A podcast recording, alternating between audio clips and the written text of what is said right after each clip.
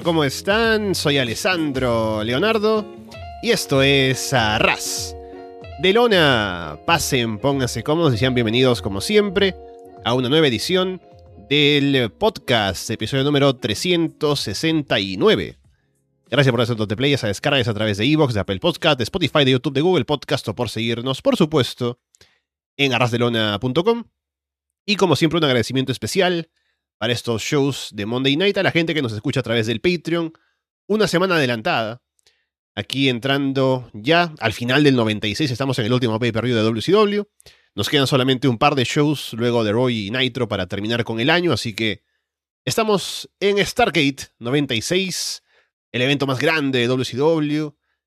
Y no solamente en nombre, creo que ha sido un show que ha sido bastante bien promocionado. Eh, llegó con, llegamos con hype para este evento, tanto así que ya hubo una edición anterior de Arras de Lona hablando de este show hace varios años, pero no recordaba mucho del show tal cual, entonces quería verlo ahora además con el contexto de los shows semanales y demás. Así que vamos a ver qué nos pareció. Y para eso está aquí también quien me acompaña siempre en Monday Night, Walter Rosales. Walter, ¿qué tal? ¿Qué tal, Alessandro? Sí, tú lo dices, ya, último show grande del año, ya se acabó todavía no oficialmente, pero ya se acabó 1996. ha sido un año mejor, sin duda. Ha sido, de los dos años que hemos tenido en Monday Night, ha sido el mejor. Entonces, bueno, algo es algo, ¿no? 50-50. Y sí, Starkey que venía con algo de, venía con algo de hype, no te voy a mentir. Habíamos dicho de que teníamos bastante interés en algunas cosas, no estaba toda la cartelera definida. Y sin embargo, ya una vez la vi en el papel y la vi en, ejecución, creo que terminó siendo un buen show, eh, pese a un cierre, digamos, un poco anticlimático, pero terminó siendo un muy buen show. Eh, quizás está por ahí entre los mejores shows que le hemos visto a WCW hasta ahora. Entonces, hey, creo que por ese lado está bastante bien. WCW cierra con algo de hype, eh, cierra con promesas, cierra con algunas cosas, historias que sigue construyendo desde hace bastante tiempo además. Entonces, hay varias cosas que están moviendo por ahí y por ese lado, pues, se puede sacar varios positivos, pero sí, terminó siendo un buen show, pero vamos a verlo ya exactamente paso por paso a desmembrarlo como tal. Y por supuesto, yo les agradezco a ustedes que están en el Patreon de Ar Barcelona. No hace falta que yo les diga todos los beneficios que tienen por estar en el Patreon de Ar Barcelona, porque cada semana estamos sumando nuevos beneficios al Patreon de Ar Barcelona. De hecho, tú no, yo no sé si tú sabías que ahora estamos ofreciendo un descuento de 25% en todos los que compres en Cherrawi. Así es, en la tienda del hogar Cherrawi, que ahora es patrocinante de este podcast aparentemente. Y pues, yo, yo estoy creando patrocinantes ficticios, muchachos. Entonces, sí, esa es la maravilla de estar en el Patreon. Más allá de que tengan más de 100 programas exclusivos y tengan hasta tres programas únicos y tengan de, contenido pues para ustedes y encuestas y Monday Night y todo lo demás, además de estos pay-per-views que los vendo con una semana de anticipación, entonces sí, ¿por qué no empezamos una vez y ya vemos qué tal este, ¿Cómo, ¿Cómo es que lo habíamos llamado a este evento?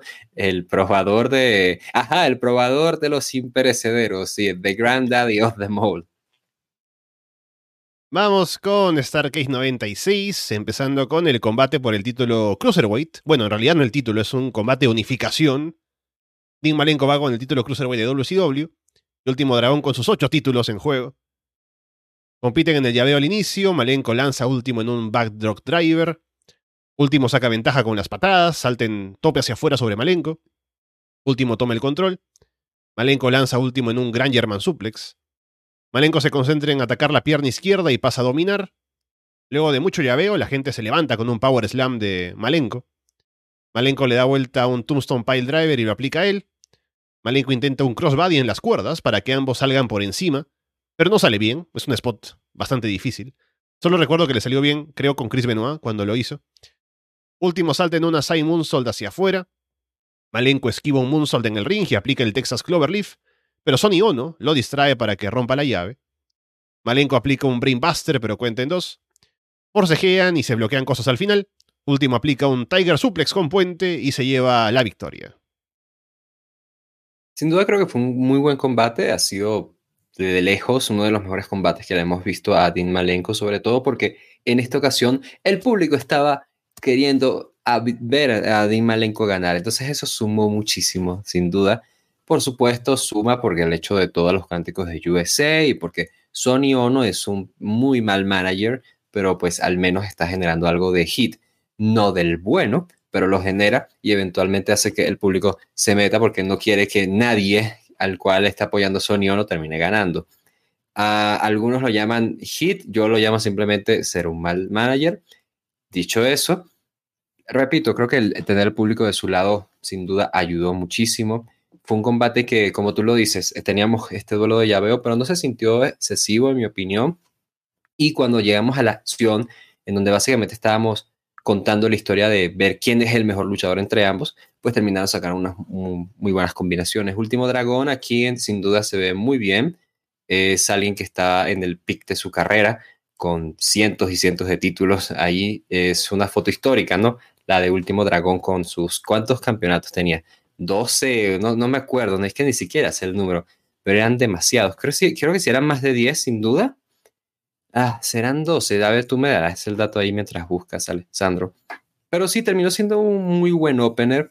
Aquí por la parte que yo puedo sacar es, es raro que siendo que es una división apenas establecida, Dean Malenko además siendo su segundo campeón en su segundo reinado, de pronto termine perdiendo el título contra esta persona que está ganando los títulos de todo el mundo. Em, o sea, para mí resulta extraño porque uno pensaría que para em, solidificar y para establecer mucho más esa división, no harían esto. Sin embargo, se atrevieron con esto.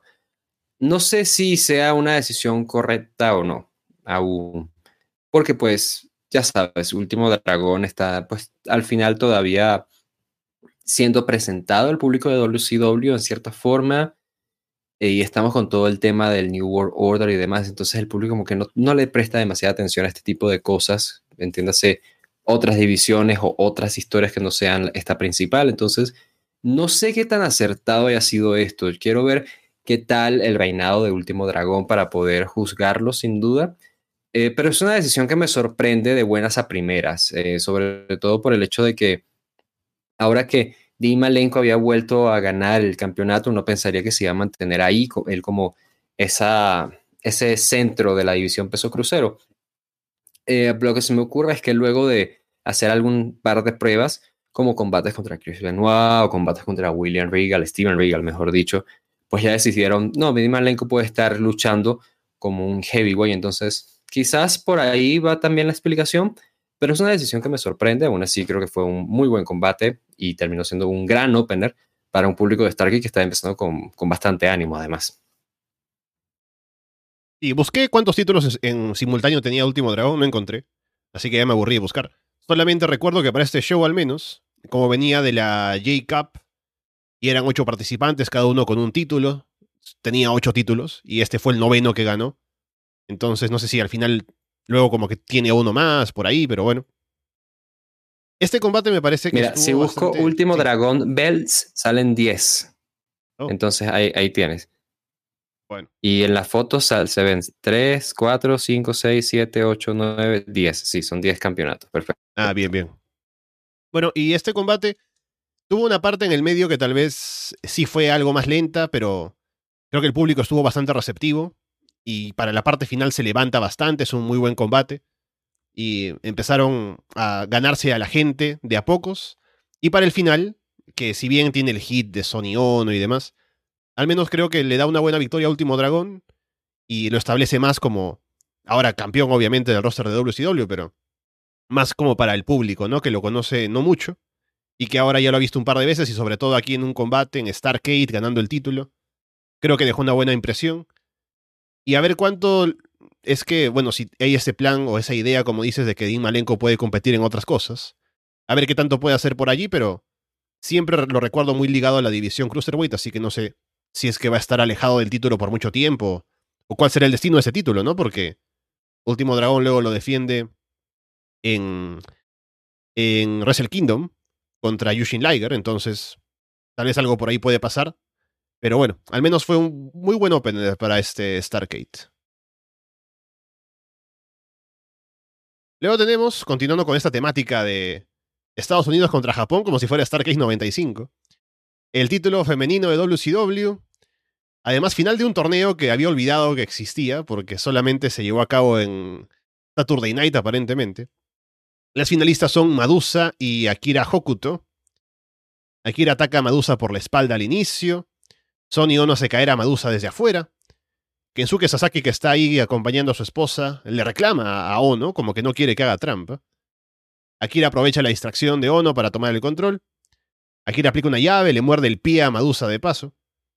Akira ahorca a Madusa varias veces. Madusa aplica un powerbomb, luego intenta aplicar otro, pero se cae hacia atrás con Akira encima. Akira aplica un superplex con las piernas de Madusa dentro del ring. El referee se distrae con Akira y Sasaki afuera. Ono aprovecha para golpear a Madusa con la bandera de Estados Unidos. Al lado del referee, no sé cómo no se da cuenta. Akira aplica un missile dropkick y remata con un brainbuster para llevarse la victoria. Este combate me llamó la atención, sobre todo porque es un torneo del cual no habíamos seguido a pesar de ver todas las semanas Nitro. Es como tú dices, es un torneo que no, o sea, no, no, no sé, o sea, ¿Qué más comentario negativo puedo hacer yo de la supuesta división femenina de WCW? O sea, tienes a la ex campeona de la otra empresa, la traes, tiras el título, wow, tiro el título, oh, oh, oh, y luego lo que sucede es que pierde contra el, coronel Parker y contra, contra Cherry, una ex luchadora ya a estas alturas, o sea, entonces ya por ese lado mal. Y todavía me está diciendo que esa Madusa llega hasta la final del torneo donde participaron personas como, qué sé yo, Meiko Satomura, eh, ¿quién estaba ahí? Cero, que, ay, no recuerdo el nombre, Cero era alguien, ¿verdad? Ay, era, Cero era alguien importante, pero le, pusieron el nombre de Cero Alessandro, se me olvidó. Y bueno, llega hasta final contra Akira Hokuto, ¿no? Que ya, había, ya habíamos visto a Akira Hokuto hace un año, si ustedes recuerdan, ahí junto con Bull Nakano. Y ok, a ver, ¿cómo, cómo digo? Es que no hay, que no hay nada que contar aquí. Simplemente, ah, mira, un título de mujeres. Se siente muy WCW de inicios de los noventas. De hecho, o sea, esta idea de, ah, sí, pues hay un título allí, ¿no? Y da las mujeres, Japón, y bueno, ya la ganadora. Ya está. No hay historia, no hay un, un seguimiento, nada de nada. Una pena, aún así, porque creo que el combate fue corto, pero estaba mostrando muy buenas aptitudes. Madusa estaba over, porque es Madusa y estamos en USA después de todo. Akira Hokuto es una gran luchadora, creo que sobra decirlo. Y sin embargo, creo que sufrimos lo que fue el clásico, el, clásico síndrome de yo cuento mi propia historia. ¿Y con cuál, qué me refiero con ese síndrome? Pues si tú te fijas al final del combate, Kensuke Sasaki, quien es, como lo dicen en, comentarios, en la vida real, el esposo de, eh, de Akira, pues aquí se ve como molesto por la intervención de Sony Ono. Pero no es algo que eran demasiado en comentarios y aún así, aunque esto ocurre, uno se, se, preguntaría, ¿pero, ¿pero, por qué? ¿Cuál es la molestia aquí? Sonio no está ayudando a su mujer después de todo, ¿no? Y ella no se molesta por ganar con trampa. Es, mucho como al final no sabían qué contar. Y le dan la victoria a Akira, que yo considero aquí un error porque pasa más o menos lo mismo que con Chingiro Otani cuando fue campeón eh, crucero de WCW. Nosotros nos olvidamos por completo que Chingiro Otani fue el primer campeón peso crucero de WCW. Precisamente ¿por qué? porque se la pasaba en Japón. Akira Hokuto no creo que vaya a ser un caso distinto. Entonces no veo el valor en darle el título a una persona que no va a estar regular en los shows, con la que sí de hecho podrías hacer algo y de hecho podrías presentar como aquí sí la estamos tratando bien, como no sé, Madusa. Entonces sí, no, no entiendo esto, el sentido, quizás Madusa por su lado ya no tenía mayor interés en luchar, quizás eso también es un factor a tomar. Es, es complicado. Creo que en general, repito, a pesar de que fue un combate muy corto, hubo momentos buenos. Eh, Akira y Madusa se conocen sin duda y Madusa sabe lo que es el estilo del Yoshi Wrestling. Y bueno, el combate estuvo regular para lo que estaban haciendo. O sea, que no era. O sea, era un buen combate, al final bien trabajado, solo que el público no estaba metido para nada, solo con lo de USA, ¿no? Y poco más. Lo de Sasaki es como decir, seguramente, ah, claro, mi esposa gana con trampa, pero que se sepa que yo tengo principios, entonces yo me molesto con Sony Ono y le reclamo al final, ¿no? Así que no tuvo mucho más que sacarle. O sea, esta historia no tengo confianza en que vaya a continuar. Se podría, y podría ser interesante incluso, ¿no? Que de pronto ellos se ven beneficiados, pero que no estén de acuerdo, como que hay un conflicto moral, ¿no? Pero lo veo como, como dices, más como que él quería contar su propia historia y no es algo que estén planeando expandir en los shows. Tienen esto de poder decir, claro, nuestra primera campeona es una luchadora japonesa, es un título internacional y demás, pero sobre todo hablando de la división femenina de WCW, obviamente no es un enfoque importante en el show, así que no es que vayan a hacer mucho con eso. Y lo que yo siempre recuerdo de este combate, que justo antes de verlo, ya recordaba de haberlo conversado con Carlos eh, cuando hicimos la primera revisión de este show, de, es la primera vez que veo cómo alguien aplica un superplex con las piernas del oponente por dentro del ring, ¿no? Porque normalmente esa es una, es una pista que te dan para decir, ah, no, va a bloquear, ¿no? No le va a hacer por dentro porque siempre las piernas hasta acá por fuera del ring y luego recién aplica el superplex, pero aquí lo aplica eh, a Madusa así por adentro, a Kira Hokuto. Así que bueno, poco más. Eh, Sony Ono sigue ahí con el monopolio de, manager para luchadores de Japón, pero poco más del combate. Luego se ve a DDP respondiendo el chat de los fans, que ya sabemos que es estar sentado frente al tipo que tipea, porque los luchadores no usan computadoras. Le sopla el humo de cigarro al tipo que escribe por él. Minjin Okerland entrevista a Roddy Piper en backstage. Piper dice que no subestima a Hulk Hogan, incluso dice que está en desventaja, ya que es un tipo más grande que él. La lucha será un paseo por el parque, dice, por el parque jurásico. Habla de otros íconos del negocio como Dusty Rhodes, Strenger Lewis, Gorgeous George. Dice que toda su vida ha sido difícil, tiene que alimentar a seis hijos, pero no se va a rendir. Minjin le pregunta sobre la cadera y Piper se va saltando en una pierna, lo cual me imagino que quiere decir que está bien. Esta probablemente fue la peor promo de Piper desde que volvió a WCW. que en el mejor escenario posible decidió hacer la peor promo, ¿no te parece? Eh, yo, a ver, es que es triste porque siento que es como todo, ¿sabes los ¿Sabes el, el, típico comentario negativo que se hace de las promos de Piper? Que es balbuceo y no tiene sentido y da muchas vueltas. Todo eso lo sentí en esta promo. O sea, creo que había un punto porque estaba en, en, algún momento poniendo over a Hogan y estaba diciendo, ya, pero, ok, de aquí se va a transformar en, pero yo aún así soy un underdog y, y bueno, le gano porque soy yo, ¿no? Y iba a mostrar esto de, de lo de la pierna. Y sin embargo, y sin embargo, cuando empieza a nombrar todo esto de Dusty Rose y demás, o sea, se pierde tanto a un punto en el cual no sabe ni cómo cerrar la promo y cuando se despide, Min Jin tiene que volverlo a, traer para decirle, no, pero toda la pierna y así, o sea, se vio tan perdido Piper, o sea, es que escogió el, peor escenario para hacer su peor promo. O sea, sí, es una pena porque yo había estado bastante contento con las promos de Piper y yo particularmente soy alguien de los que disfruta las promos de Piper.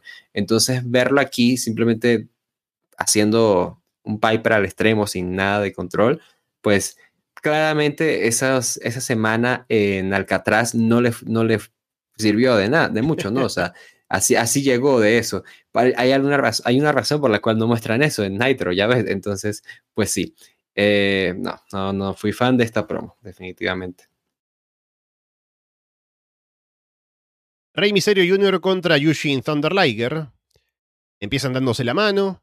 Liger toma el control, mostrándose más fuerte que Rey. Liger lanza a Rey en un suplex desde el filo de ring hacia afuera. Liger luego aplica un powerbomb en ringside. Rey salta desde las cuerdas y Liger lo detiene con una dropkick. Rey saca a Liger del ring y le salta encima en un moonsault desde la tercera cuerda. Rey intenta aplicar una springboard super huracán rana, pero Liger cae de pie. Le aplica a Rey una Liger bomb. Y se lleva la victoria, aunque Rey levanta el hombro como en tres y un poquito más, ¿no? Así que un poco ahí cuidándose, pero Liger gana el combate.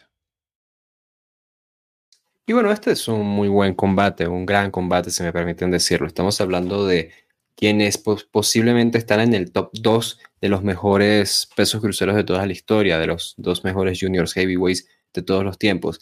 Y en mi opinión, el mejor de ellos perdió. Ah, se lo esperaba, ¿no? que ¿Cuál de los dos iba a decir? Sí, Rey Misterio Jr., yo soy Team Rey Misterio, sin duda. terminó siendo un gran combate, por supuesto. Estamos hablando de dos tipos que son grandes atletas, pero además que se supieron combinar bastante bien después de todo. Eh, Liger, por su parte, está haciendo mucho las labores de, ser el luchador más técnico, de ser la base de Misterio, quien estaba aprovechando para hacer sus spots y, por supuesto, aún así permitía que Liger se tuviese pues sus momentos para lucirse. Creo que en general, si tuviese que buscarle algún negativo, es eh, esta búsqueda de, de, cómo tiran a alguien fuera para luego hacer el lance, ¿sabes? Es un poco que según uno se da cuenta. Pero fuera de eso, creo que terminó siendo un muy buen combate. Es algo histórico, de nuevo, porque es un pequeño dream match que creo que no se da la suficiente, no se le da suficientemente, el suficiente crédito por lo que es. Es dos tipos que se enfrentaron en un gran escenario, en un punto de sus carreras en el cual están en una gran condición física y que es un combate que de hecho no hemos vuelto a tener, lo cual de nuevo es una pena. O sea, creo que es un combate que yo hubiese querido ver hace unos años atrás, antes del retiro de Liger y antes del regreso de Misterio a WWE. Y es por desgracia, es un combate que ya no volveremos a ver. Entonces, quedará aquí como que el segundo lugar se lleva la victoria. Eh, repito que yo soy Team Misterio. Pero sí, terminó siendo un muy buen combate. O sea, creo que en general es que a Rey le funciona trabajar con personas que saben cómo es su estilo, como todo luchador mexicano, alguien que sepa hacer una buena base, como es el caso de Liger. Y Liger aquí ya, ya lo habíamos visto antes en WCW, de hecho lo vimos en el primer Nitro y todo, pero en esta ocasión nunca lo habíamos visto con alguien de las características de Rey Misterio Jr., al menos en televisión, al menos por su paso aquí en... ¡Ay, me cayó mi micrófono! Al menos por su paso aquí en WCW. Entonces, por ese lado, es interesante de nuevo, porque estamos viendo también algo diferente de parte de Liger. Y no sé si, eso, si esto abre la puerta que quizás veamos un último dragón contra Liger por el campeonato peso crucero. Ah, siento que este combate está es más como para exhibición, como este pequeño combate de ensueño que presentamos y ya está, ahí queda. si es así, está bien, pero ojalá podamos ver más de Liger en WCW, aunque sea de forma pues espontánea, pero sí, creo que al menos para la sensación que me dejó terminó siendo pues algo que disfruté mucho. Y también puedo decir que me gustó bastante el combate, a pesar de que no me pareció mejor que el, el opener de Malenko contra Último Dragón. Pero aún así creo que trabajaron muy bien. Liger tuvo la oportunidad por el tamaño y todo de luchar como el powerhouse casi frente a Rey Misterio. Y creo que manejó bien la lucha por ese lado, preparando el comeback de Rey. La gente tardó un poco en involucrarse en la lucha, tal vez, esperando más los spots de Rey Misterio, ¿no? Que saltara y todo. Aún así creo que al final se ganaron al público. El final viene un poco abrupto, con el Liger Bomb y siempre estas cuentas de tres y que levante el hombro después no me gustan porque al final es como que, claro, ganó, pero, oh, no fue definitivo, casi no gana, ¿no? Es un poco raro. Es una costumbre que felizmente ya no se, ya no se hace tanto en el wrestling actual. Pero me parece que al final estuvo bueno el combate. Esperaba más, obviamente siendo Liger y Rey Misterio. Pero no me puedo quejar, fue una buena lucha y para lo que tenían de un combate salido de la nada, frente a un público que en su mayoría era un público no hardcore, o sea que no es como que estén muriéndose por ver un Rey Misterio contra Justin Thunder Liger. Creo que hicieron que se involucren al final, así que creo que salió bastante bien, aunque esperaba más. Luego tenemos un combate sin descalificación. Chris Benoit contra Jeff Jarrett. La gente claramente apoya a Benoit y abuchea a Jarrett. Luego de un par de momentos de llaveo al inicio, Benoit empuja a Jarrett, le suelta un golpe, luego se esconde detrás del referee en una esquina. Jarrett hace como un comeback y termina con el pasito, mientras la gente buchea. Woman distrae a Jarrett afuera del ring, Benoit aprovecha para golpear por la espalda. Woman luego mueve a Benoit de las cuerdas para evitar un ataque de Jarrett.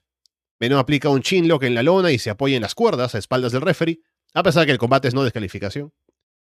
Jarrett va por la figure 4, pero Woman lo ataca para evitarlo.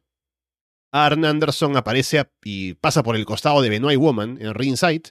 Se quedan mirando desde afuera. Conan y Hugh Morris aparecen para secuestrar a Woman mientras Benoit está con Jarrett al otro lado.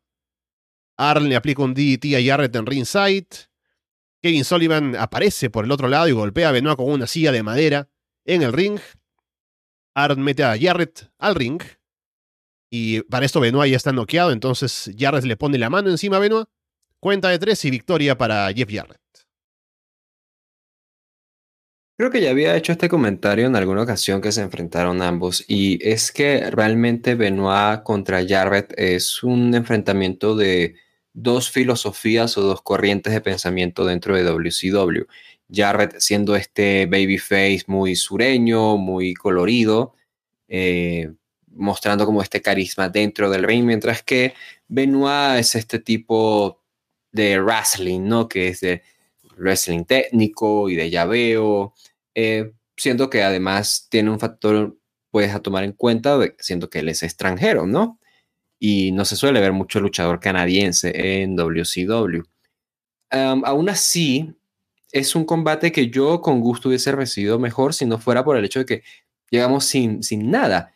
Y de nuevo, estamos en el síndrome de yo cuento mi propia historia porque durante todas estas semanas habíamos visto, sí, que Benoit y Woman y Sullivan y los Four Horsemen, y de pronto salía Debre y decía, yo soy la más bonita. Y esa era la historia. Y una y otra vez pasaba esto. Y al fondo ocurría de que Jeff Jarrett tenía la bendición de Flair, pero no tenía el apoyo de Benoit y el resto de los Horsemen. Entonces uno creería, bueno, pero es una historia fácil de contar, ¿no? Sí, para la gente que, que no ha visto los shows semanales o que no ha escuchado lo que hablamos de los shows semanales, que no es la gente del Patreon, porque ellos están enterados de todo lo que pasa en Monday Night. Em, hemos visto a Benoit y a Jarrett básicamente todas las semanas en Nitro, haciendo algo, algo importante además para el show, pero no hubo ninguna indicación de que iban a luchar en el pay-per-view, ¿no? Y aquí están en un combate, además sin descalificación uno pensaría que sería, es una historia fácil de contar. O sea, aquí tú puedes hacer esta historia y sea algo así como de, ah, pero si Benoit pierde, eh, Jarrett toma su lugar en los Horsemen o, o, o, Jarrett se vuelve un Horseman, lo que sea. Es como fácil de contar porque es algo entre los Horsemen como teniendo esta desconfianza con Benoit, pero también teniendo esta desconfianza con Jarrett. Entonces, vuelvo un poco con lo que estaba comentando de las dos líneas de pensamiento. En general, yo creo que es una historia, o sea, está allí, está allí y nunca nos lo contaron nunca me la mostraron, simplemente estaba ocurriendo y de pronto, ah, pues sí, combate en el pay-per-view. Entonces yo me tuve que crear la historia, no tiene sentido eso. Dicho eso, combate creo que estuvo bien. Em, es un combate sin descalificación que me, me, pareció que no tuvo demasiado hit, por desgracia, que no tuvo demasiada intensidad que debió haber tenido. Benoit estuvo muy bien, Jarrett realmente estuvo bien, eh, sin embargo, el público no está de para nada con Jarrett y yo creo que para estas alturas no hay forma de que no los cuestionemos, o sea, hasta la forma en la que ganó es una forma muy gil, entonces no, no sé qué es Jarrett, yo sigo sin entenderlo. Y sí, eh, quizás esa es la mayor crítica, sin duda, yo creo que si hubiese tenido más intensidad es un combate que estaría puntuándolo mucho más arriba, pero la, toda la, forma en la que ocurrió el final con Sullivan, el de los Fun interviniendo y con Jarrett consiguiendo la victoria sin que así lo viesen eh, los, o que así lo quisiesen los Horsemen, creo que salió bien. Es una historia que se está contando, pero repito, es una historia que yo estoy inventando en mi cabeza porque ellos no tienen la capacidad de estructurármela. Por esto es importante contarte, la historias de una, contarte historias de una buena forma, porque si no, el público se inventa y llena los vacíos y puede inventar cualquier cosa. Yo puedo decir que Jarrett y Benoit están peleando acá por ver cuál, por cuál es la mejor empanada, ¿no? Que, entonces, a Jarrett le gustan las de carne mechada, a las de Benoit le gustan las de pollo. Entonces, ya está, porque nadie me está diciendo, ¿hay un motivo por el cual están peleando? No, no lo sabemos. Entonces, pues sí. Eh, eso creo que sería la mayor crítica y el tema de la intensidad. Aún así, creo que fue un buen combate y yo fui particularmente fan del final, creo que se ejecutó bien y pues deja esta idea de Jarrett consiguiendo la victoria sobre un Horseman además, entonces eso lo avala todavía más quizás dentro del kayfabe ante los ojos de Flair y quién sabe si ya de, el resto de integrantes de los Horsemen ya con esto. Si el combate estuvo bien, el público, a pesar de, de lo de Jarrett, que tal vez no es el rol que supone que tendría que tener, estuvo metido con el tema de los Horsemen y todo lo demás. Así que eso ayudó al combate. Y el final pues nos da pie a cosas que sí son el enfoque del show y que por algún motivo no eran el enfoque de este combate o, este combate no respondía a lo que se había visto. Pero al menos con el final sí hay un poco más de eso. Y luego hay una promo, porque Anne se va culpando a Woman de lo sucedido, Min Jin intenta entrevistarlo, pero no quiere nada. Y pasan todos, ¿no? Jarrett no da declaraciones, ni Benoit ni Woman. Y son Steve y Debra McMichael los que aparecen para hablar con Min Jin. Mongo dice que él ha sido un ganador toda su vida, Uman está haciendo que Benoit se debilite. Tenía a Jarrett ahí servido en bandeja y ni siquiera pudo ganar así. Debra dice que Jarrett es un ganador, por lo que es material de Horseman, a diferencia de Benoit y Woman. Dice que ella solo tiene ojos para Mongo, así que los demás que se conformen con sus tristes esposas y sus vidas aburridas. Estoy teniendo flashbacks de la autoridad. ¿Te acuerdas de esas promos de Stephanie McMahon diciendo sus vidas no tienen sentido y sus sueldos son bajos, no como, los, no como el mío? Y luego que no puede ser, llevamos 20 minutos de esta promo. Estoy teniendo flashbacks de eso. Eh, Debra, aún así, con todo, con todo y, lo mal contenido que es su promo, ella creo que hace un esfuerzo. Le voy a dar el le voy a dar el crédito porque al menos hace un esfuerzo. Creo que su mayor promo sigue siendo, su mejor promo sigue siendo la, la primera vez que la vimos, que uno decía como de, ah, qué, sorpresa que esta tipa sepa hablar ante el público, ¿no? Y estábamos, yo creo que eso fue exactamente lo que pasó y por eso ya tiene una carrera en el wrestling. La gente dijo, ah, oye, pero ella sabe hablar bien frente a la gente, ah, está bien, hay que darle una oportunidad, ¿no? Entonces sí, allí inició todo esto. Mongo eh, está validando a Jarvet, bueno, no Mongo, pero Debra, entonces ya vuelvo ahí al todo el tema de la historia, pero pues sí, esto es algo que sobraba demasiado, pero había que hacer algo de, tiempo hasta el siguiente combate, al parecer. Tenemos el combate por el título de parejas de WCW, los Outsiders contra Faces of Fear. La gente está con el NWO, abucheos para Dungeon of Doom, obviamente. Hay cánticos de Razor y Diesel, Hall le aplica un bulldog desde una esquina a Ming. Hall luego le escupe en la cara a Barbarian antes de darle el taja a Nash. Nick Patrick separa a Barbarian en una esquina y Nash aprovecha para atacar. Nash estrella las cabezas de Ming y Barbarian, que no venden, y le aplican un doble cabezazo a él. Ming y Barbarian rellenan de golpes a Hall en una esquina. Patrick siempre tarda bastante en contar cuando los Faces of Fear cubren, aparece, bueno, Six ya estaba en ringside y más bien persigue a Jimmy Hart para hacer que se vaya a backstage. Nash hace un comeback. Paul pelea con Minja afuera. Nash le aplica a Barbarian el Jackknife Powerbomb y se lleva la victoria.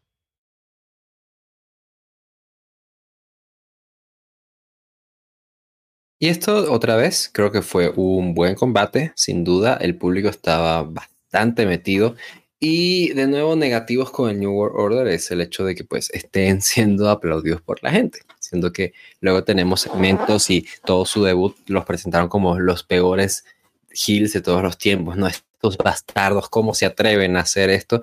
Pero ahora son cool, entonces hay que apoyarlos y hay que hacer dinero con ellos. Es complicado todo el tema del New World Order, pero aún así, la realidad es que había que tener esa fórmula. La gente no iba a apoyar a Meng y Barbarian, que son de mis favoritos, ustedes lo saben, están aquí. Y sí, ellos en general, de hecho, terminaron haciendo un gran trabajo, en mi opinión.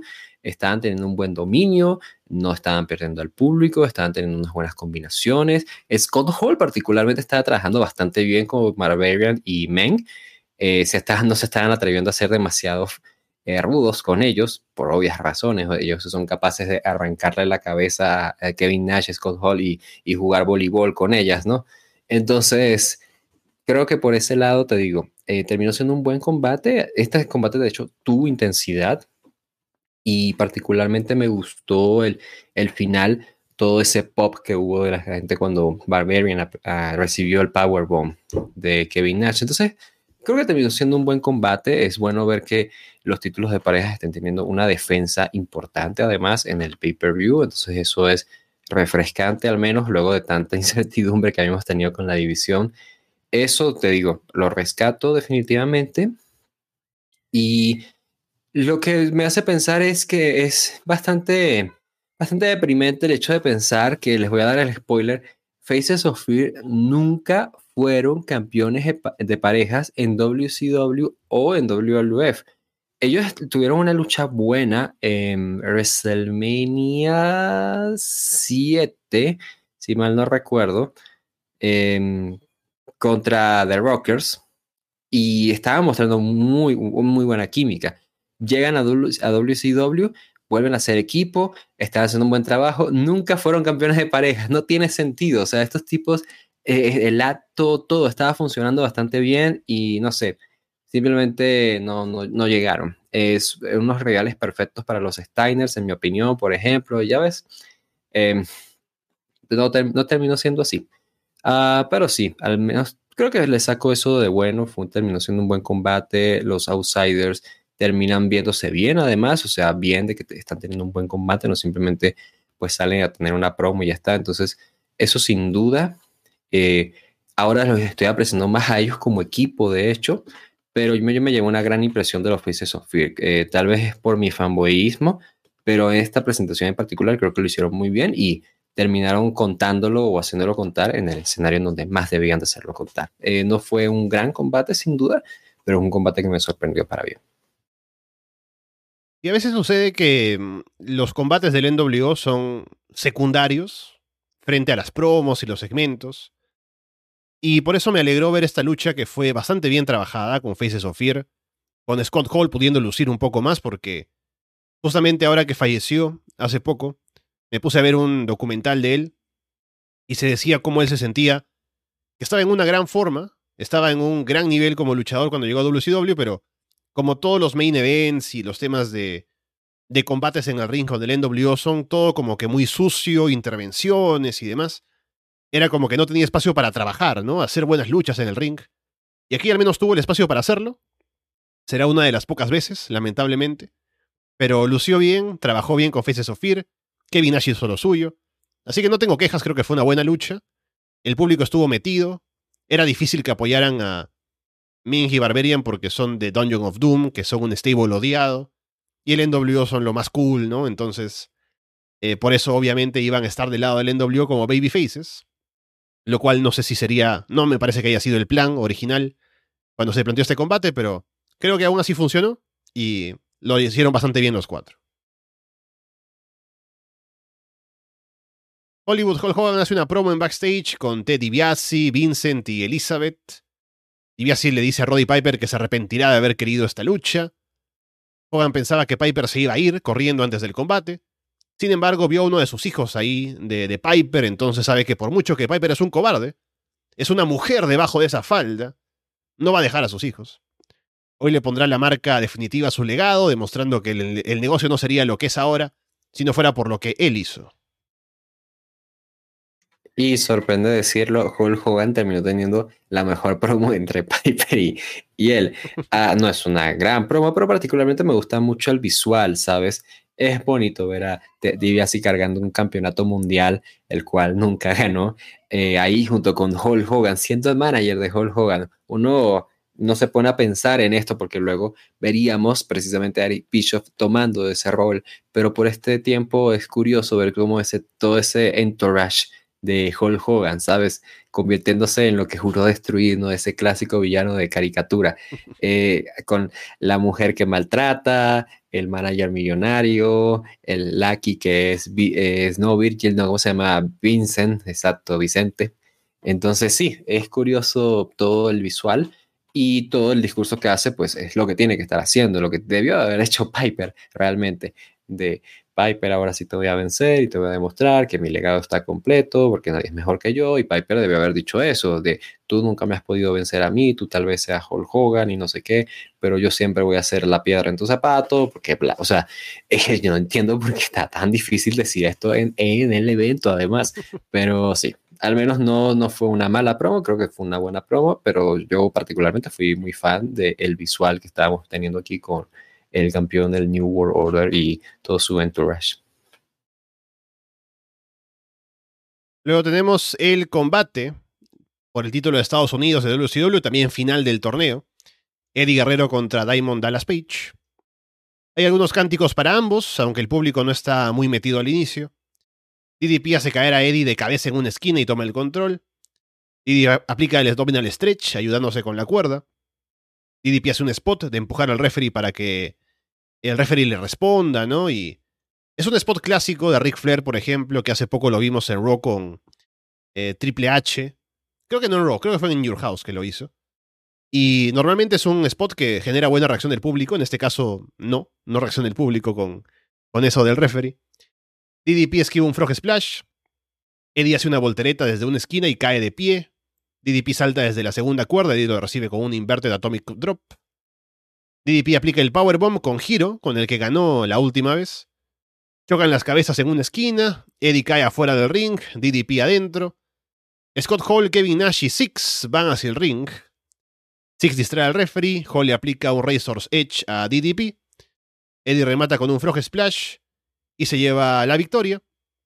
Y luego está ese gran momento que ya recordaba cuando hubo eso de la House of Black con Fuego del Sol, ¿no? Que NW vuelve al ring, Eddie se encarga de todos por un momento ahí pateando a, a Nash, a Hall, a Six, hasta que finalmente lo detienen. Hall y Nash sujetan a Eddie para que Six lo golpee y Six termina levantando el título de Estados Unidos. Es, terminó siendo un buen combate. Es un combate que creo que pudo haber dado más.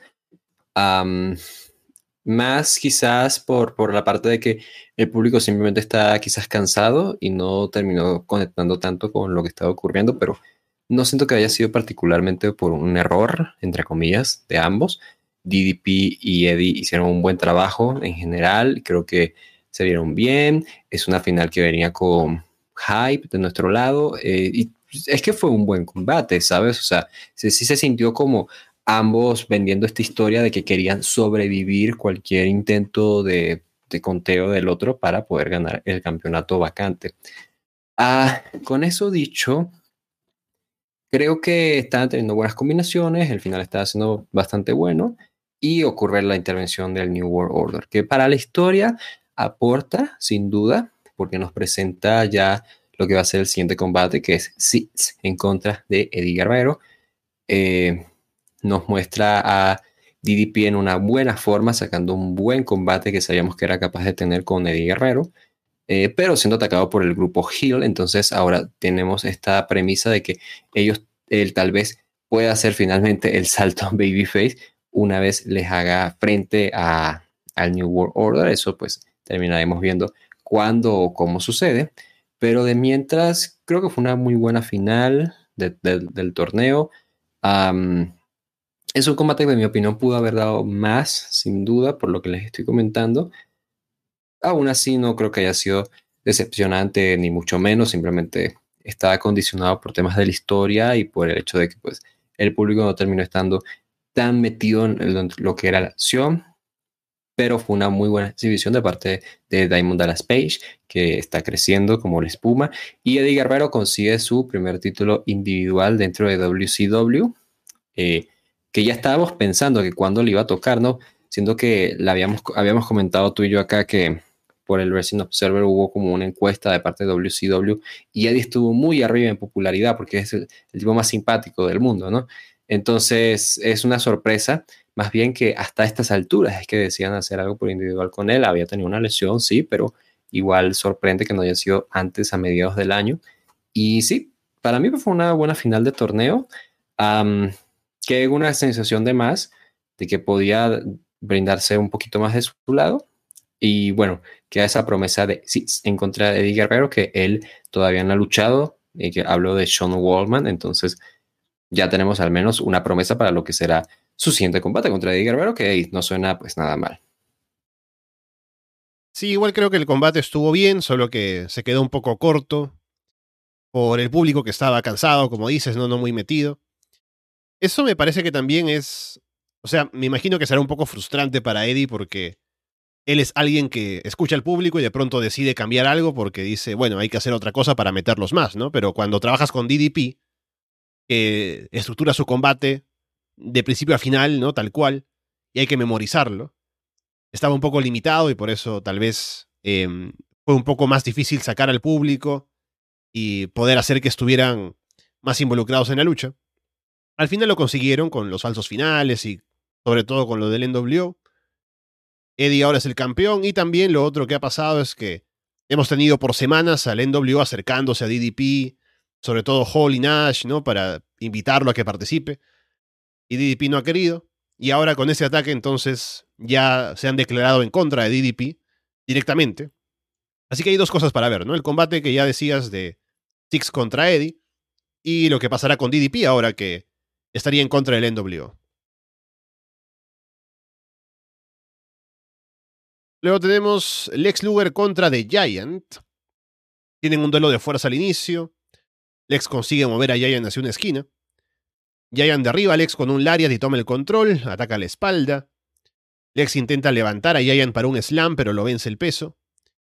Giant va por una dropkick en las cuerdas, pero Lex se mueve y Giant se lastima solo. Lex golpea a Giant, pero no lo puede tumbar hasta que finalmente aplica un neckbreaker y la gente se emociona. Lex cubre, Giant lanza a Lex y hace que caiga sobre el referee. Lex aplica un body slam, levanta a Giant en el torture rack, pero Nick Patrick, que había venido a reemplazar al otro referee, le patea una pierna a Lex para hacerlo caer. Lex empuja a Patrick, levanta a Giant otra vez, pero Six llega a tumbar a Lex con una patada. Sting llega y empuja a Patrick con el bate. Se acerca a hablarle a Lex, luego a Giant. Se va dejando el bate en el ring. Lex le aplica un golpe bajo a Giant ahí cuando van peleando por el bate. Lo golpea con el bate también. Cubre, el referee se despierta para contar. Y Lex se lleva la victoria mientras la gente salta de sus asientos, ¿no? Abraza a sus amigos, celebra con el vecino, porque es increíble lo, que, lo over que está Lex Luger aquí con el público de WCW. Y yo, yo solo puedo decir lo mismo, o sea, es wow, o sea, me encanta, o sea, he, he terminado descubriendo que me encanta Lex Luger como babyface. ¿Quién lo diría, no? Cuando no tiene esta presión de ser el número uno de la empresa y así, cuando él lo que nada más tiene que salir es hacer, ah, y ya es el, el mejor. O sea, simplemente la gente lo ama, lo adora y trabajó muy bien con The Giant en este combate.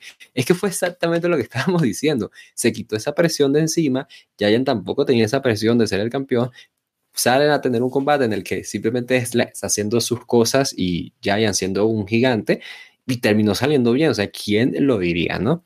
El final creo que sin duda es el, el donde tú pones tu asterisco, porque es como, es complicado, es como una historia que solamente ellos entienden lo que está pasando y por eso no termina como de conectar de nuestro lado. Es Steam como de, o sea, por un lado yo entiendo que están vendiendo la idea de como que no tenemos esa, esa eh, claridad de, ok, Stina está ayudando a fulano a fulano, sino simplemente sale y hace esto de forma muy ambigua. Pero, o sea, esto se puede interpretar de mil y un maneras posibles. Entonces, para mí es como, al final solo, toda esta gente lo que está pasando y no termino de, de comprarlo. Aún así, todo terminó viéndose muy bien. Nick Patrick ya finalmente es un referee heel, ¿quién lo diría? no Ya por fin esta revelación se hizo esperar y aquí la tuvimos. Por fin la hacen en un escenario grande, creo que valió la pena la espera. Y es que en general creo que salió bien, ¿sabes? Yo particularmente no soy fan de lo de Steen saliendo porque es como una historia que solo ellos entienden, eh, insisto pero terminó saliendo bastante bien. O sea, la gente reacciona bien con Lex, eh, consigue una victoria que es además una victoria importante. el público estaba muy metido. Siento que en general es una lucha divertida de ver, ¿sabes? Es una lucha divertida porque reaccionas mucho con lo clásico que es todo lo que está ocurriendo y con todas las intervenciones, todo el tema. Entonces creo que en general fue divertida de ver, no fue un gran combate, creo que Lex ha sido capaz de tener mejores combates que este. Giant, por supuesto que sí. Y sí, es que terminó saliendo bastante bien. Es una de las historias además más consistentes que han tenido a lo largo de todo el año. El Lex Luger en contra de Giant. Y tener este pello me alegró bastante. O sea, es como de wow, pues, lograron hacer un, un buqueo de, de, término largo y aquí lo, aquí lo cumplen, ¿no? O sea, estuve feliz con eso y además porque deja una consecuencia que ya la veremos al final del show con todo lo del tour de Giant y demás. Pero sí, o sea, qué bien, qué bien WCW, qué bien por Lex Luger que consigue algo, ¿no? Al menos, ¿no? Y ojalá pues se mantenga así en una buena racha. El buen Luger ya nos hicimos fan de él definitivamente aquí en Monday Night. Y sí, creo que terminó siendo eso. Un combate bueno que te deja con hype para el main event, que por supuesto terminó pues siendo lo que esperábamos. Entonces, este es el main event de nuestros corazones y terminó saliendo pues tal como esperábamos. Si uno podría ver la cartelera y decir, ah, Lex Luger contra The Giant, seguramente será poca cosa, ¿no? Por los nombres. Pero no, es un combate, como dices, muy divertido, bastante bien llevado, el público está muy metido, la historia es muy clara, ¿no? Que es un gigante y el tipo que es fuerte tiene que levantarlo y a ver si puede o no puede. Y sale, es todo lo que tendría que haber sido y queda perfecto. Así que muy contento con cómo terminó esto. Em, tenemos a Alex ganándole a Giant, que fue quien ganó la Battle Royale y va a retar al título. Entonces, aún sigo con la esperanza, sin saber si va a hacerse o no, de que Lex pueda retar al título mundial en algún momento contra Hulk Hogan, que sería un gran combate. Digamos, e, en el sentido de que la gente está con Lex y Hogan es el, el top heel y podría ser un, un show bastante fácil de vender, pero a ver si lo hacen. También me gustaría que Lex pueda hacer una promo luego para explicar qué fue lo que Sting le dijo, porque ahí le habló, ¿no? Después de meses que no se hablan, y ahora le dijo algo antes de dejar el bate en el ring, ¿no? Entonces alguna cosa por ahí podríamos tener como avance de la historia. Pero me gustó todo, y creo que Lex sigue poniéndose over y habría que aprovecharlo, porque ya llevan tiempo no haciéndolo en WCW. Vamos ahora con el main event, el combate de la década, del siglo, del milenio, de todos los tiempos. Hollywood Hulk Hogan contra Roddy Piper.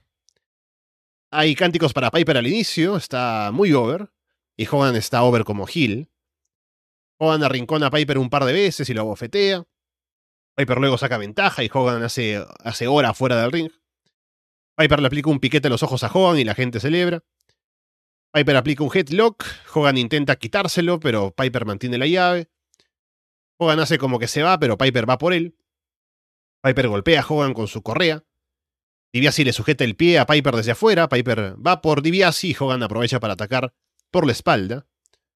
Hogan toma el control, se concentra en atacar la cadera de la cirugía. Piper esquiva un leg drop, se pone a saltar en una pierna otra vez. Giant entra al ring y toma a Piper del cuello, lo levanta, y de pronto un fan se mete al ring. Y Hogan y el referee golpean al fan hasta que la seguridad lo saca, ¿no? Y durante todo esto, eh, Giant sigue levantando a Piper, o sea, que lo tiene ahí arriba durante buen rato. Pero Piper le ataca los ojos y lo saca del ring. Piper atrapa a Hogan en un sleeper hold, Hogan se desmaya y Piper se lleva la victoria. Y, o sea, por desgracia es eso lo que estábamos esperando. Eh, un combate de Hulk Hogan contra Roddy Piper en 1996 es tal cual lo que tú esperarías. Piper para este entonces había perdido la musculatura que había conseguido para intentar entrar en Hollywood eh, sin mucho éxito. Hogan había dejado los esteroides atrás, a pesar de que negó en el programa de Arsenio Hall que él jamás había tomado esteroides en su vida, pero uno puede notar cómo dejó de tomarlos, ¿no? Em, el cardio no era el mejor, son tipos que siempre han trabajado esta fórmula de, pues, de wrestling muy, muy clásico, ¿no? O sea, menos es más. Y en este caso, por desgracia, menos fue menos. El público estaba metido después de todo. Es, es Viper y Hogan, sin duda. aún así, más allá de lo que yo pueda hacer crítica a ellos dos, creo que igual la dirección del combate no estuvo precisamente al punto. Eh, te voy a poner un ejemplo muy, muy claro. Cuando Piper consigue la victoria, yo esperaba como, yo esperaba como estas tomas del público, estas tomas así largas de la arena, y no, fue simplemente como concentrarnos en Piper allí, recuperándose, recuperando el aliento y levantándoles la mano. Y eso por ese lado para mí fue como de un poco anticlimático como espectador o telespectador en este caso. Eh, pero, o sea, vuelvo al punto de que por desgracia el mundo del wrestling no tiene otro Kevin Dunn. Kevin Dunn, con todas las críticas que se le puede hacer, es el mejor director eh, en el wrestling. Entonces, hay cosas de WCW que pulir, sin duda, pero pues ahí están presentes, aún así las menciono. Es un combate que, repito, es, es como cuando vimos a Macho Man en contra de Hogan. Melzer hizo una descripción que yo les comenté, era que si el fantasma de, de Hulk Hogan vence al cadáver de Macho Man, una cosa por el estilo, y así se sintió muy así. Además, el, el final luego fue, o sea, creo que quedó bien el final, no me malentiendas con lo de Piper eh, soltándose de, de, Giant y yendo por Hogan, eso creo que se vio muy bien, se vio como con mucha epicidad, pero por desgracia algún tonto tiene que arruinarnos el momento y entra el fan, ¿no? Que casi que yo estaba pensando, pero esto es planeado no. Yo llegué a la conclusión de que no es planeado. Estuve buscando si Meltzer dijo algo al respecto y no ha dicho nada, al menos de aquí a enero, no ha dicho nada, de enero del 97 no ha dicho nada sobre esto. Entonces no sabemos. Al final es que no sabemos. Yo voto que no estaba planeado y pues nos arruinó el momento este fan estúpido. Y sí, o sea, a, pesar de que no hubiese estado eso, eso no hubiera salvado el combate, pero aún así fue un final que estuvo bien, ¿sabes? Una victoria muy importante para Piper, por supuesto, y es una victoria que, pues, de, en comentarios ni siquiera nos venden, porque no, en comentarios tú recuerdas si dijeron como que, que ahora era campeón o no, porque eso no, me quedó claro.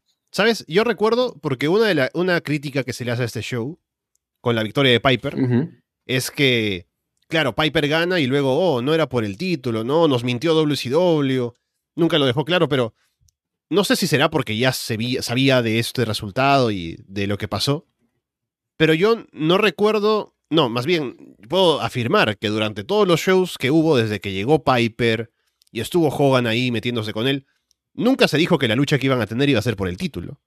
El enfoque de la lucha siempre fue la lucha de los íconos y el, honor y Piper queriendo vengarse de Hogan y Hogan metiendo al NWO. Pero el título nunca fue un factor. O sea, Hogan es el campeón y ya hemos dicho en Nitro que los combates titulares, los combates no titulares en WCW no existen, pues existió uno aquí en el main event de Stargate y no pienso que haya sido publicidad engañosa, ¿no? Creo que al final Nunca se dijo que era por el título. Yo cuando voy al combate entiendo que es un combate de los íconos, pero no con el título en juego. Entonces, puede que para algunos sí sea como que esperaban un, título en juego, tal vez que Piper ganara, si ganó el combate, pues que sea el campeón, ¿no? Pero no se vendió así. Puede que para la época también fuera fuera de lo común y por eso es que hay ese reclamo, ¿no? Pero viéndolo ahora, semana a semana y llegando al show, me quedaba claro, y como digo, no sé otra vez si será porque ya lo sabía, pero que no era por el título mundial. Sí, o sea, creo que además esto se trata de, así es amigos, otro efecto Mandela en WCW. WCW está lleno de efectos Mandelas. Es como los 100 años de, historias aparecidos en One Piece. Eh, eh, WWE nos elimina tantas cosas de WCW que luego estamos tú y yo descubriéndolas, ¿no? Acá. Quién sabe si hay ediciones en la network que nosotros nos hemos perdido y resulta que estamos teniendo conceptos que no son eh, respecto a alguien en, WCW, ¿no? O alguna historia. En este sentido, sí. O sea, a mí me sigue pareciendo algo tonto que Piper, siendo que él redactó el contrato de este combate, porque nos hicieron eso, nos dejaron muy en claro, el tipo no se le haya ocurrido hacer que este combate fuera uno titular. Como, ¿por qué no lo haría? O sea, ¿cuál es el razonamiento dentro de eso? No lo sé, pero bueno. es un cierre em, un poco anticlimático, de nuevo, porque es un sabor agridulce, pero el público está muy contento con la victoria de Piper, se nota, es un momento muy bueno a, pesar de todo, porque tenemos ese de nuevo visual, es muy importante, de Piper consiguiendo una victoria sobre Hulk Hogan y de hecho este terminó siendo el pay-per-view con mejores ventas que ha tenido WCW desde 1994, cuando lucharon Hulk Hogan y Ric Flair por primera vez. Entonces, vaya, por supuesto que les fue bien y este probablemente fue el pay-per-view que más dinero recaudó fuera de WWF para este tiempo en la historia. Entonces, les funciona la jugada a, fin y al cabo. Y sí, o sea, en todo caso, ver ahora con Hogan teniendo esta, esta derrota, a pesar de ser campeón, cómo lo llevan eso, si influye de alguna forma en la dinámica de New World Order, que no creo que vaya a ser el caso, pero pues ver cómo hacen que esta victoria sea significativa para Piper ahora que ya ocurrió finalmente. Sí, yo puedo decir que mm, para lo que esperaba de Hogan y Piper en estos tiempos, no, no esperaba que fuera un gran combate. Y pienso que estuvo bien trabajado, o sea, sacaron cada uno lo mejor que saben hacer, de meter al público, de contar una historia en el ring, más allá de las limitaciones físicas, sobre todo de Piper. Así que no puedo decir que haya sido un mal main event. Hemos tenido peores en WCW, obviamente. Entonces no me puedo quejar, creo que es un show que al final está bastante bien, de principio a fin. El único combate que de pronto me deja algo frío es el del título femenino, pero no por el combate mismo, sino por lo que hay alrededor. Así que tampoco fue un mal combate, en general fue un show bastante sólido. Y diría, tal vez el mejor del año en WCW. Si no recuerdo mal, tal vez algún otro por ahí que se cuele, pero aquí me, dejo, me, me deja satisfecho todo lo que presentaron en la cartelera. Y bueno, para cerrar, hay un segmento breve luego del combate, que Scott Hall y Kevin Nash se meten al ring, Piper se defiende, luego se va, y es imposible para los outsiders salir del ring aparentemente para perseguirlo. Piper camina backstage, Giant lo deja pasar, Piper celebra con sus hijos, la cámara se queda viendo a Giant, que se va solo. El resto del NWO van por Giant y lo traen de vuelta ahí a la rampa. Giant les reclama que él los ayudó mientras que ellos no estuvieron cuando él los necesitaba. Hogan dice que todo esto es culpa de The Giant, la gente corea Hogan sucks, mientras Hogan pide que le traigan su, su cinturón y termina escupiéndole a la cámara en el ring. Y bueno, es la promesa ahora de que The Giant es un babyface de vuelta eh, debido a la molestia de parte del New World Order. Eh, Giant viene de ganar eh, la World War III además, entonces en teoría él debería estar retando a Hulk Hogan y así va a ser porque ya lo sabemos, venimos, eso ya lo habíamos visto antes de iniciar Monday Night, de hecho, vimos el show de Sold Out y ese combate sí se, da en ese, en ese pay-per-view, entonces eso me, agrada que hubo consecuencias al final de, de, todo esto y Giant es alguien que a mí me estaba gustando su trabajo, él como babyface, porque el público estaba como muy de su lado y en general estaba haciendo un buen papel. Eh, por supuesto, no me gusta la idea de que sea tour, tour, tour, tour a cada rato con The Giant, pero eso se convertiría en la carrera de Paul White. Entonces, pues, pues terminó funcionando de alguna forma para él después de todo. Entonces, sí, pues ahí está. Em, eh, no me gustó definitivamente que luego de todo este momento de wow, Piper consigue esta victoria, sea como que no, bueno, pero New World Order sigue siendo lo más cool. O sea, es casi como cuando último, eh, último, cuando Ultimate Warrior gana el, el eh, se vuelve doble campeón en WrestleMania 6 y en lugar de ser como de wow, Warrior acaba de hacer historia, es un doble campeón. O sea, el tipo ganó el mundial a Hogan siendo campeón intercontinental y en vez de tú vivir la celebración de Warrior, la cámara está en Hulk Hogan llorando, yéndose, como, oh, no, pobrecito Hulk Hogan. O sea, todo tiene que ser sobre Hulk Hogan al final del día. Eso es algo que no me agrada definitivamente, a pesar de que nos deja una consecuencia importante para lo que va a ser el resto de shows de WCW y de Nitro a partir de ahora. Eh, pero sí, de eso no, eso no me gustó. Y fue un final que básicamente también se estaba alargando un poco. Yo estaba como adelantando, y yo decía, ¿esto qué, tanto van a estar agregando? O sea, ya, ya está, ya terminó el show, ¿no? O sea, ¿por qué no cierras el show más grande eh, en el punto más alto? Eh, imagínate si pasa así con, con WrestleMania, ¿no? O sea, imagínate, no sé, Triple H pierde el título contra Roman Reigns en WrestleMania 32. Y Roman sí, y se va. Y entonces Triple H hace una promo de 10 minutos luego del combate diciendo, bueno, pero aún así yo sigo siendo el mejor y, y Roman, volveré por ti. Es como, de, ¿por, por, qué harías eso? O sea, termínalo aquí, ya está. O sea, no lo alargues más. Sí, no lo alargues más. O sea, ya está. Mátalo.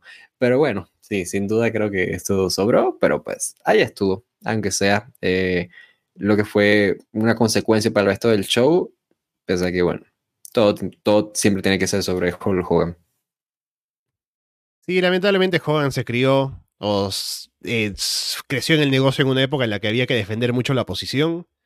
Y esa fue toda su carrera, de evitar que, que se pongan over otros a costa de él. Y bueno, esa es la, la tónica de NWO y WCW. Pero al menos el show, como digo, me gustó. Dejamos Starcade entonces por ahora y ya nos queda solamente la próxima semana un show más de, por parte de Raw y otro de Nitro para terminar con el año y ya pasaremos al 97 para un año también intenso, ahora con Latitudera entrando ya en completo, más del NWO, así que vienen cosas interesantes en Monday Night y siempre nos pueden seguir y agradecemos a la gente que ya lo hace en el Patreon semana a semana, que seguiremos acá, Walter, para sacar más cosas de los noventas. A ver qué tal entonces 1997, pero mientras, exacto, Vamos a cerrar ahora sí, forma oficial 1996 y ahora sí ya se termina. Ya no más 1996 para nosotros. Ese ha sido un cierre de año bastante pues interesante, ¿no? Sí, Vicious aparentemente es el Psycho Sid, es el luchador más over del planeta. Eh, Hulk Hogan ahora es Hill, luego de haber tenido un largo recorrido horrible como Babyface en WCW. Estamos viendo nuevas caras, estamos, nuevo, estamos viendo empresas subir y caer, hay noticias, ¿no? ECW aparentemente perdió su pay-per-view y está intentando recuperarlo de alguna manera, a ver si eso funcionará. Y ya que, ya que hemos visto algo de, de ECW, ¿no? Aquí en Monday Night. Y sí, en general, pues muchas cosas. Eh, pues vamos camino hacia WrestleMania 13 que pinta pues incierto, no sabemos al final qué pasa con Bret Harrison, Michaels, si está Psycho City, Austin, o sea, no sabemos qué pasa con ellos, al final cuál va a ser el plan definitivo con el que se van a terminar por decidir.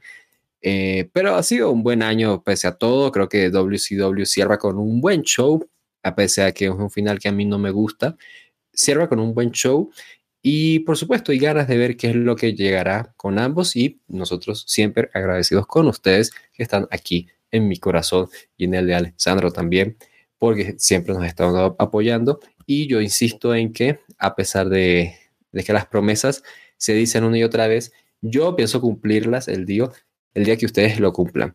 Llegamos a 25 Patrons y Alessandro Leonardo va a hacer una sesión de freestyle, así es, al más puro estilo de Paulo Londra, en Bizarrap, Alessandro también va a ser una, así, así igualita, hasta ritmo de reggaetón y todo, o sea, todo, todo va a tener. Cuidado, le metemos una cumbia también y Alessandro tiene que improvisar sobre una cumbia. Vamos a ver qué tal. Y nada, ustedes tienen que recomendar el Patreon, por supuesto, les repito, el agradecimiento para todos ustedes. Y sí, a ver entonces qué nos llegará en esta nueva temporada, supongo, de, de Monday Night. A todos un abrazo y gracias por su atención. Con eh, todo eso dicho por ahora, los dejamos de parte de Walter Rosales y Alessandro Leonardo. Muchas gracias y esperamos verlos pronto.